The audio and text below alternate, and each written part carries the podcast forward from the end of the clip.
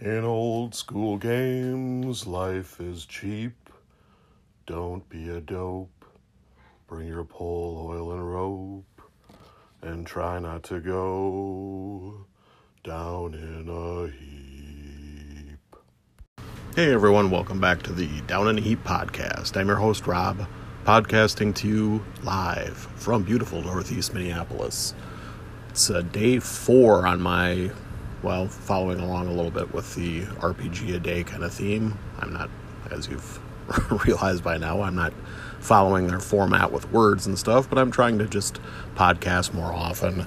Um, gonna try and do daily podcasts as long as I have something interesting and people are interested in listening. And so far, I'm still getting listens in the 30s per episode uh, for the first three. Uh, so I'm, I'm those aren't nearly as high as my usual episodes usually uh, settle in at, but but at least it means that there are people that are uh, keeping up and and engaging and stuff. And I guess that's the main point of my podcast is just having conversations about games and uh, and I guess emptying my brain of things that um, I feel a need to talk about. Oh, sorry about that. My washing machine uh, finished its cycle and I had to go throw things in the dryer. And as much as this is punk rock podcasting, DIY, low production values, you probably don't need to hear me uh, doing the laundry. Anyway, um, my brain was mush last night coming home from after a day of inventory and this morning I've been having a hard time getting motivated so sorry guys it's going to push the BX deep dive back one more day, but tomorrow I have the day off, so I have every intent on starting the that back up again with the monster section tomorrow. But today, it's pick your poison. I thought with the podcast earlier about uh, like save or suck mechanics and losing turns and having terrible outcomes after one die roll or something on the part of the player characters that it might be a good segue into talking about poison. And in most old school D&D games, a save versus poison usually means save or die. You make a saving throw, you fail, you uh, clutch your gut, clutch your heart, whatever. I'm going, it's the big one, and go down in a heap, and you're just done. And uh, there's always been some kind of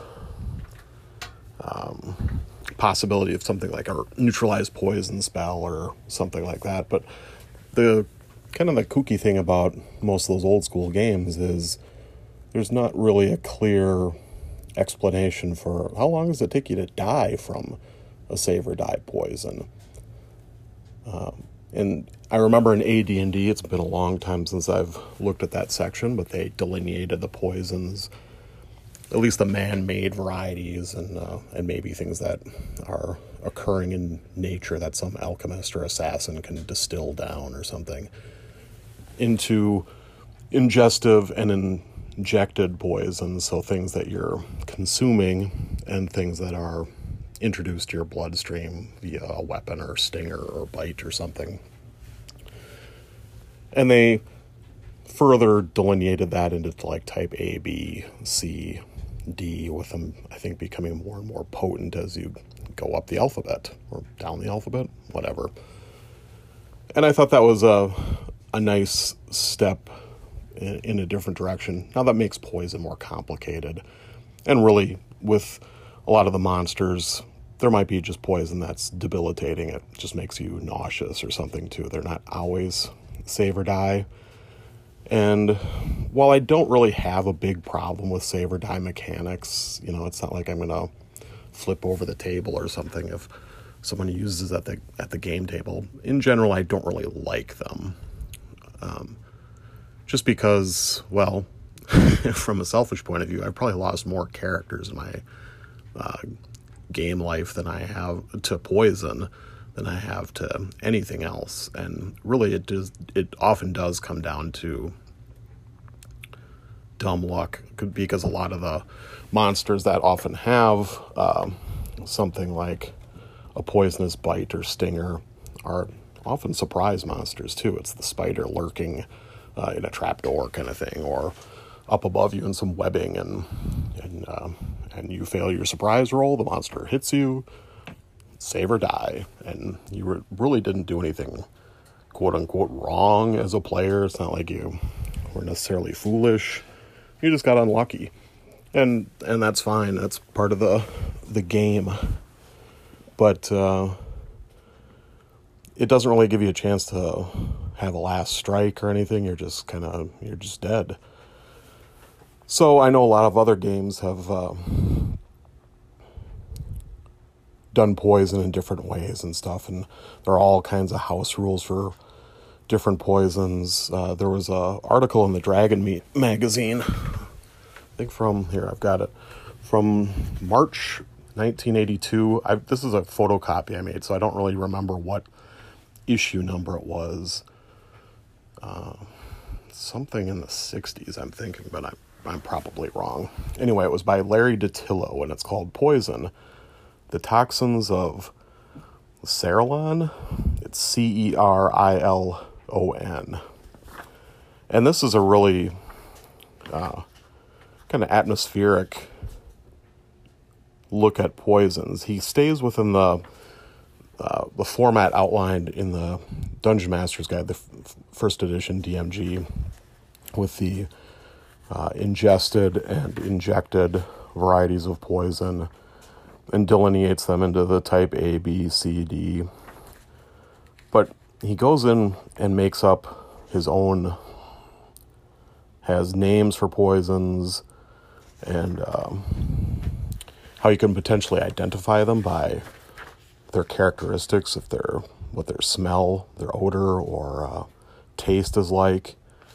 And then rather than just save or die, they do damage. And there's a, an onset time when it starts affecting you and um, um, a duration. So, how long it takes for the poison to run its course and do all that damage to you. So, let's just take an example here of a type C swallowed poison called Silver Lotus. It's a light silver liquid or powder and smells like lotus flower. It does 7d6 damage, starting in 1 to 2 turns, runs its course in 1 to 6 turns. It reduces the victim's constitution by 1 point for every 10 points of damage taken. System shock roll required for every point lost. Failure means instant death. Constitution points can only be restored by rest, save for half damage. So that's pretty, uh, pretty harsh, and it's going to take out most low-level characters, um, unless you're very fortunate in the damage roll. But it's going to take a while to do it. So, uh, and of course, this is a um, a poison that you swallow, so you it might give you time to like, you know, have it racing through your mind of, well, who gave me this poison, you know, and trying to gasp out like who name your name your poison or who you suspect or something, even if you're going to die. It it allows some kind of drama. Anyway, I remember reading this article and being heavily influenced by it, and uh, it's something I think you should seek out. But let's take a look at what I'm actually doing for poisons in my Wasteland Wanderers game. Alright, Herm had decided to lay on my computer, which is his way of letting me know that he had one more uh, helping of breakfast left, so took care of him. Here's the heading or the section of on poisons in my Wasteland Wanderers um, house rules for BX D&D. In BX, most poisons are treated as save or die. Instead, in Wasteland Wanderers, a lethal poison will do hit point damage. If the save fails, the poison begins doing damage each interval. The damage die type is based on the severity deadly, a d10, potent, a d8, normal, d6, and weak, d4. And the interval rate could be one per round or minute for fast acting, and per turn or hour for slower acting varieties. Most poisons will only be active for 1d4 intervals. Other types of poison can do damage to attributes rather than hit points. Paralytic ones attack dexterity, while, uh, mind melting ones intelligence or wisdom. When the attribute in question reaches zero, the victim is dead if hit points, paralyzed if dexterity, raving mad or catatonic if intelligence or wisdom. Some poisons can be counteracted with an antidote or by some other method. Ability score damage can be recovered by rest, one point per day in good or posh conditions. This same approach can be used for diseases, but the loss interval will almost always be per hour for particularly virulent ones, or per day or per week. Diseases usually do damage to constitution. Note, you could instead have poison do con damage, constitution damage, as well, instead of hit point damage, but this will generally prove less deadly to lower level PCs and far more deadly for mid to high level ones.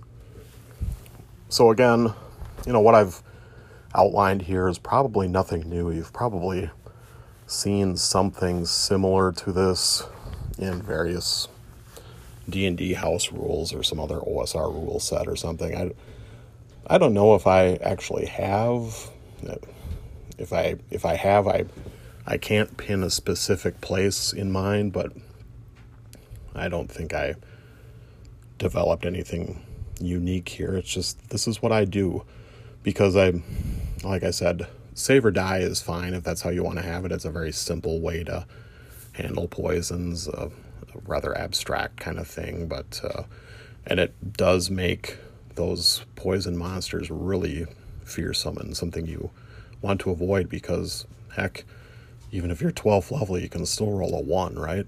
Um, so they're always going to be potentially deadly. And they maybe should be if you've got a, a giant rattlesnake that's 20 feet long. Think about how much poison it could pump into you if it bit you, or uh, a spider the size of a Saint Bernard is, is going to have a lot of poison that it could pump into you, and that probably should be able to kill you. But if you um, have it do hit point damage instead, it stays more in the idea of, of combat and stuff. And I don't know, it's it I'm interested to hear what some of you all do for for this in your games, or maybe what other game systems other than D and D do to handle toxins. I kind of remember BRP just having a straight resistance roll versus your Constitution, and maybe the poison is rated as a like a, a one to twenty rating or something. So you use the resistance roll table, or I don't know. I don't remember what things like top secret or it seemed like there was some thing versus willpower for like truth serum and stuff but or traveler i don't i don't remember anyway feel free to chime in let me know what you think and uh, how you could expand this. I think poison can be a really interesting part of the game or other like toxins and stuff just like potions. It's uh, it's uh, a non-magical way to really uh, bring some different flavor into your game, whether it's different types of poisons that induce like sleep or unconsciousness, so you think someone's dead, like uh, Romeo and Juliet, or a paralytic poison, um, which, sorry, Colin, I know missing your turn is is not fun, but uh, but it sometimes can be better than save or die. In fact, I use that a lot of times as a a proxy in a save or die kind of thing where the giant spider injects you and instead of being dead you just kind of fish flop around and and then it can uh, feed on you at your leisure kind of like in the hobbit um, where you wake up in a cocoon or something um, anyway it's a it's an interesting thing to have when you have alchemists apothecaries and assassins in your game and and uh, you can have these books of uh, how to mix up or extract poison from monsters and things like that. And it can be, yeah, just a lot of uh, fun flavor in your game. So that's it for today. Tomorrow, my day off. Try to get monsters in from BX. And until I talk to you again, don't go down in a heap.